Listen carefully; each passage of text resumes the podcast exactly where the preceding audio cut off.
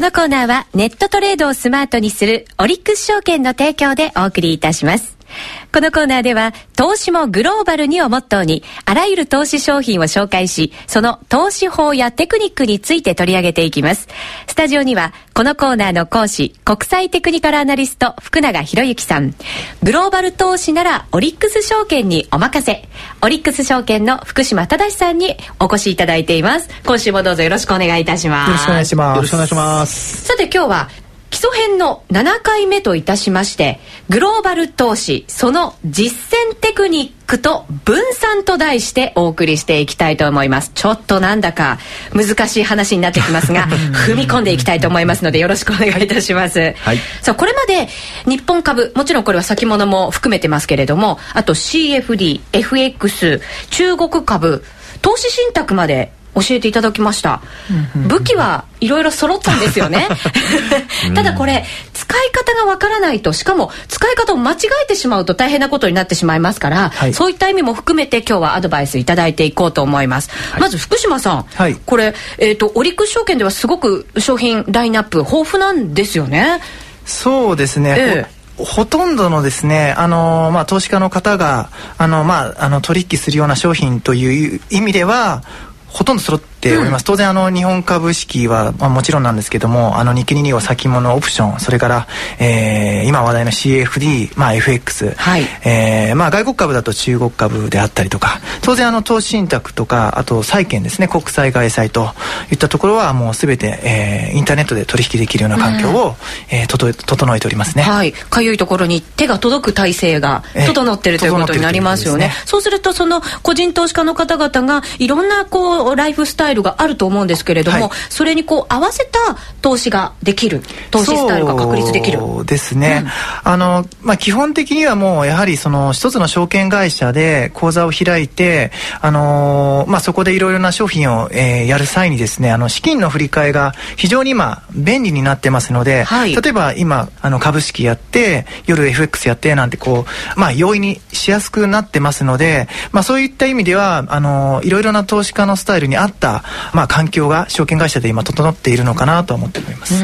あの例えば ETF とインデックスファンドってこう似たような金融商品としていうふうに言われてることも多いと思うんですけれどこれはどんな方に ETF があってどんな方にインデックスファンドが合うんでしょうね？まずその ETF こちらは、まあ、株式と同じように日中取引できますよね。はい、で、あの、インデックスファンドは、これはあの、基準価格でやっぱ売買するということになりますので、まあ、そういう意味では流動性というところ、まあ、もし何かね、あの、あった時に、はい、えー、ETF は日中売れますけども、えー、翌日にならないとインデックスファンドは売れない。というようなことにはなりますね。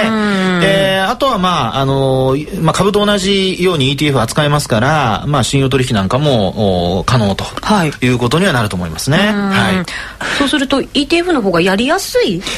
インデックスファンドでも日経225であのノーロードの手数料かからないものもありますので、ええ、まあその投資家の投資スタイルによってかなとは思っております。うん。私あの今話題ということもあるんですけれど CFD とか FX の方が資金効率が良くてなんか興味深いんですけどね。そうなんです。ETF の場合は、まあ、あの株式と一緒なんで、はい、まあ、3倍程度までのあのレバレッジかけられないんですけども、まあ、CFD であればねあの当然あの20倍とかっていう形でできるのでまああのまあそれも本当投資スタイルですかね。そうですね、えー、投資スタイルまあ、今レバレッジの話が出ましたけども、えー、まあ忙しい方ですね。昼間やっぱり忙しい方はあのレバレッジにはやっぱりちょっと気をつけないと。そうですね、えー、あの利益が出る方のレバレッジはすごくいいんですけども、これやっぱりあの資金効率がいい分逆に動いた場合のあの、まあ、ロスも大きくなりますから、はい、まあ、そういう意味ではやっぱりレバレッジを、まあ、かけないようにして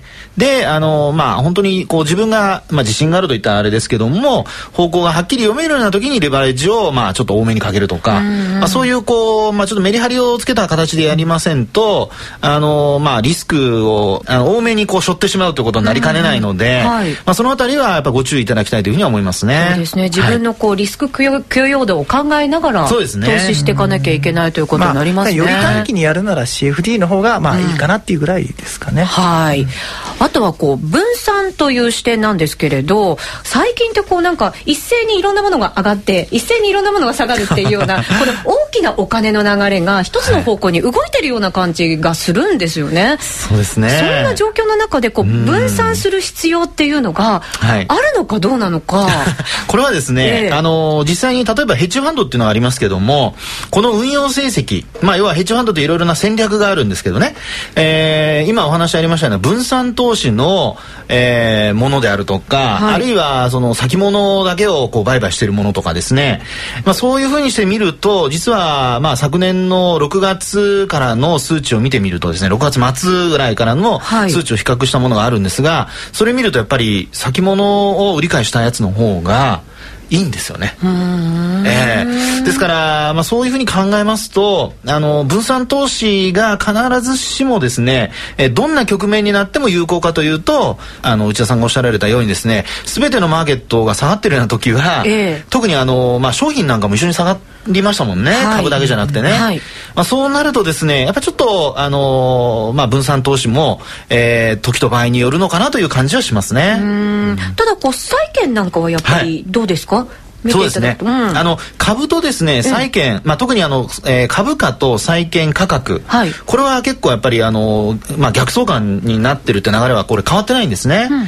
ですからそういう意味ではあの、まあ、もし今後その株価が上がるとなれば債券が売られるっていうことが考えられると思いますんで、はい、まあ、そういう意味でのあの、まあ、資金のシフトですね、うんうん、まあ、そういうのはあの割とこれからも通用するんじゃないかというふうには思いますね、はい、これもちろんオリックス証券さんでも債券というのはしっかり取り扱ってらっしゃいますよね。そうですね。あの当社でもあの国債も外債もで特にですねあのインターネットであの取引できるんですけどもあの買いも売りもインターネットでできるということで、うん、なかなか他ではない、えー、サービスをしております。ですね。はい、はい、ぜひそちらも皆さんで確認をしていただきたいなと思いますが、はい、今日はですねリスナーの方から質問もいただいてますので、この時間に答えていただこうかと思います。まずたっぷり汗かいて幸せさんからいただきました。夏だからでしょうかね。はい。爽やかな汗をかかれているようでございますが質問です。えー、先日少額ながらボーナスが出ました。よかったですね。ずいぶんボーナス皆さんね減ったみたいですからね。えー、ね。えー、運用手段として ETF を検討しています。たくさんの銘柄がありますが選び方のポイント売買の注意点などを伺いたいということでいただいておりますそうですね、あのー、まあ、当然 ETF のメリットとして、あのー、例えばあの中国株の、はい、あの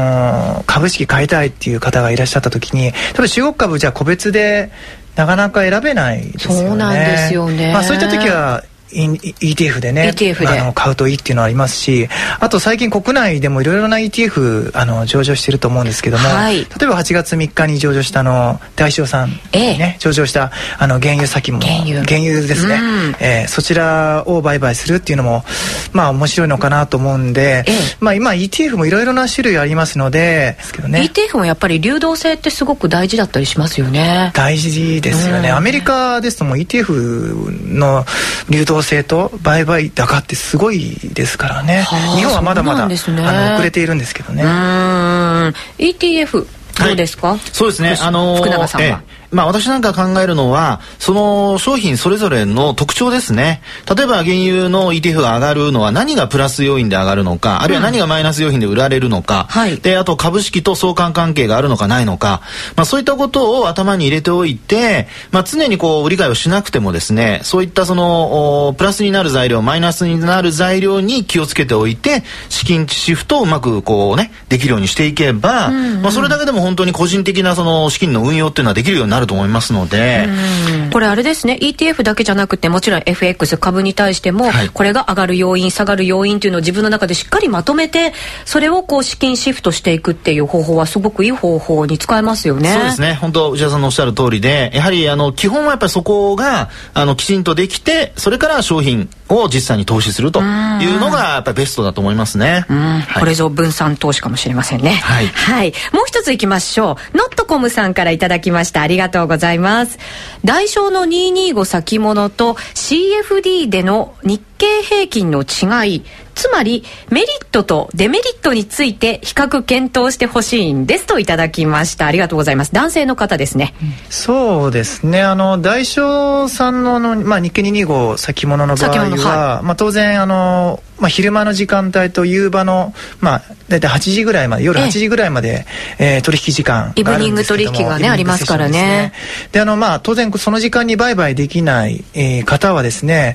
あの、まあ、CFD であれば24時間できますので、はい、まあ、夜やりたい方はそちらなのかなとは思うんですけども、まあ、取引時間取引時間がまず違うというのとあとはその取引所取引ですからその大塩さんの場合ですね、はい、あのその違いですよね。あの CFD の場合は相対取引になってますから、うん、値動きを反映したような形になってますから取引所取引の値段とは違ってますので、うんうん、そういった意味では相対取引の方が若干こう透明性があの、まあ、薄いイメージはありますよね。なるほど、そんなところにも注意しながら見ていった方がいいんですね、これでも流動性に関しては日経平均の先物に連動したものってかなり商いがある方でしたよね、うん、ですね、あの当社でも大体いつも月間売買代金ランキングでも2位とか3位に来てますので、商い。が多いですよね、はい、福永さんはこのメリット、デメリットどんなふうに見てらっしゃいますか？そうですね。あのー、まあメリットで考えればやはりあの資金効率あのー、まあ CD、えー、CFD の方ですけどもこちらは少額から始められるというのがありますよね、はい、それからあと、あのー、まあ、デメリットで考えますとやっぱりスプレッドですよね、うんうん、先ほどもあの福島さんおっしゃられましたように取引所取引っていうのは例えばもうスプレッドっていうのはなくて、はい、まあ、売値と買い値の10円刻みになってるわけですよね。だそこの部分を、まあ、どう考えるかということで例えばそのご本人がですね、えー、まあその1円2円のことではなくて10円20円のことではなくて株価の方向を見て取引をしたいと、うん、でも自分の持ってる資金は先物を取引するだけの証拠金がない、はい、となった場合にはどれを選ぶかもう本当にその上がるという自信があるとかあるいは下がるというふうに自信があるんであればそれこそ諦めないで CFD を選ぶっていう手があると思うんですよね。うんうん、そういうふうにまあやはりあの自分なりに、まあ、できることとできないことっていうところにまず絞り込んでそこからあの商品を選ぶというふうにされるといいんじゃないかと思いますけどね。はいわ、はい、かりました、えー、質問いただきまして本当にありがとうございました。また皆さんからの質問などは番組の中でご紹介していきたいと思いますのでぜひ皆さんどしどしお寄せください。えー、さて今日は基礎編の7回目グローバル投資その実践テクニックと分散と題してお送りいたしました。来週ですがもっと投資の充実のためにオリックス証券投資ツールはすごいをお送りしたいと思います、うん、すこれすごいんですよね、ね、すごいです。すごいんです。内田さんも知ってると思います。そうなんです、私もよく知ってます。どんなにすごいのかはぜひ来週のこのコーナーを聞いていただいて皆さんにも実感していただきたいと思います。え福永さん福島さん今日はありがとうございました。ありがとうございましたこのコーナーのホームページでは過去の放送をオンデマンドでお楽しみいただけます。私もブログを毎週更新していますので、ぜひ覗いてみてくださいね。このコーナーはネットトレードをスマートにするオリックス証券の提供でお送りしました。この後はオリックス証券からのお知らせです。オンライントレードならオリックス証券。オリックス証券なら日本株や中国株、日経225先物やオプション取引、投資信託に債券、そして話題の FX や CFD など幅広い商品をラインナップ。多様化している投資家の皆様のグローバル投資をバックアップいたします。また、オリックス証券に口座があればすぐに使えるオリックスマーケットプラスをはじめとした投資に役立つ情報サービスを無料提供。さらに満足いただける魅力的な手数料体系。これから投資を始める方はもちろん、すでに他の証券会社で取引をしている方も、ぜひ一度オリックス証券のオンラインサービスを試してみてはいかがでしょうか。ここで2つのお得なキャンペーンをご紹介。キャンペーンその1。新規に証券口座を開設すると、開設日から最大2ヶ月間株式手数料が無料になるキャンペーンを実施中。もちろん現物だけではなく信用取引も対象です。キャンペーンその2。オリックス証券で取り扱いの投資信託133本を対象として、50万円の買い付けごとに JCB ギフト券1000円分をプレゼントするキャンペーンを実施中。プレゼント額はなんと月間最大1万円分です。キャンペーン期間はともに8月31日まで。今がチャンスのお得なキャンペーンをお見逃しなく。資料請求はパソコンや携帯電話からオリックス証券で検索。今すぐ資料請求を。オリックス証券の取扱い商品は株価及び為替などの変動、信用状況の悪化などにより、投資元本の割り込みや投資元本以上の損失が生じる恐れがあります。お取引にあたっては、取引の仕組みやリスクについて、契約締結前交付書面などで十分ご理解いただき、お客様ご自身の責任と判断で行ってください。金融商品取引業者関東財務局長金賞第55号オリックス証券株式会社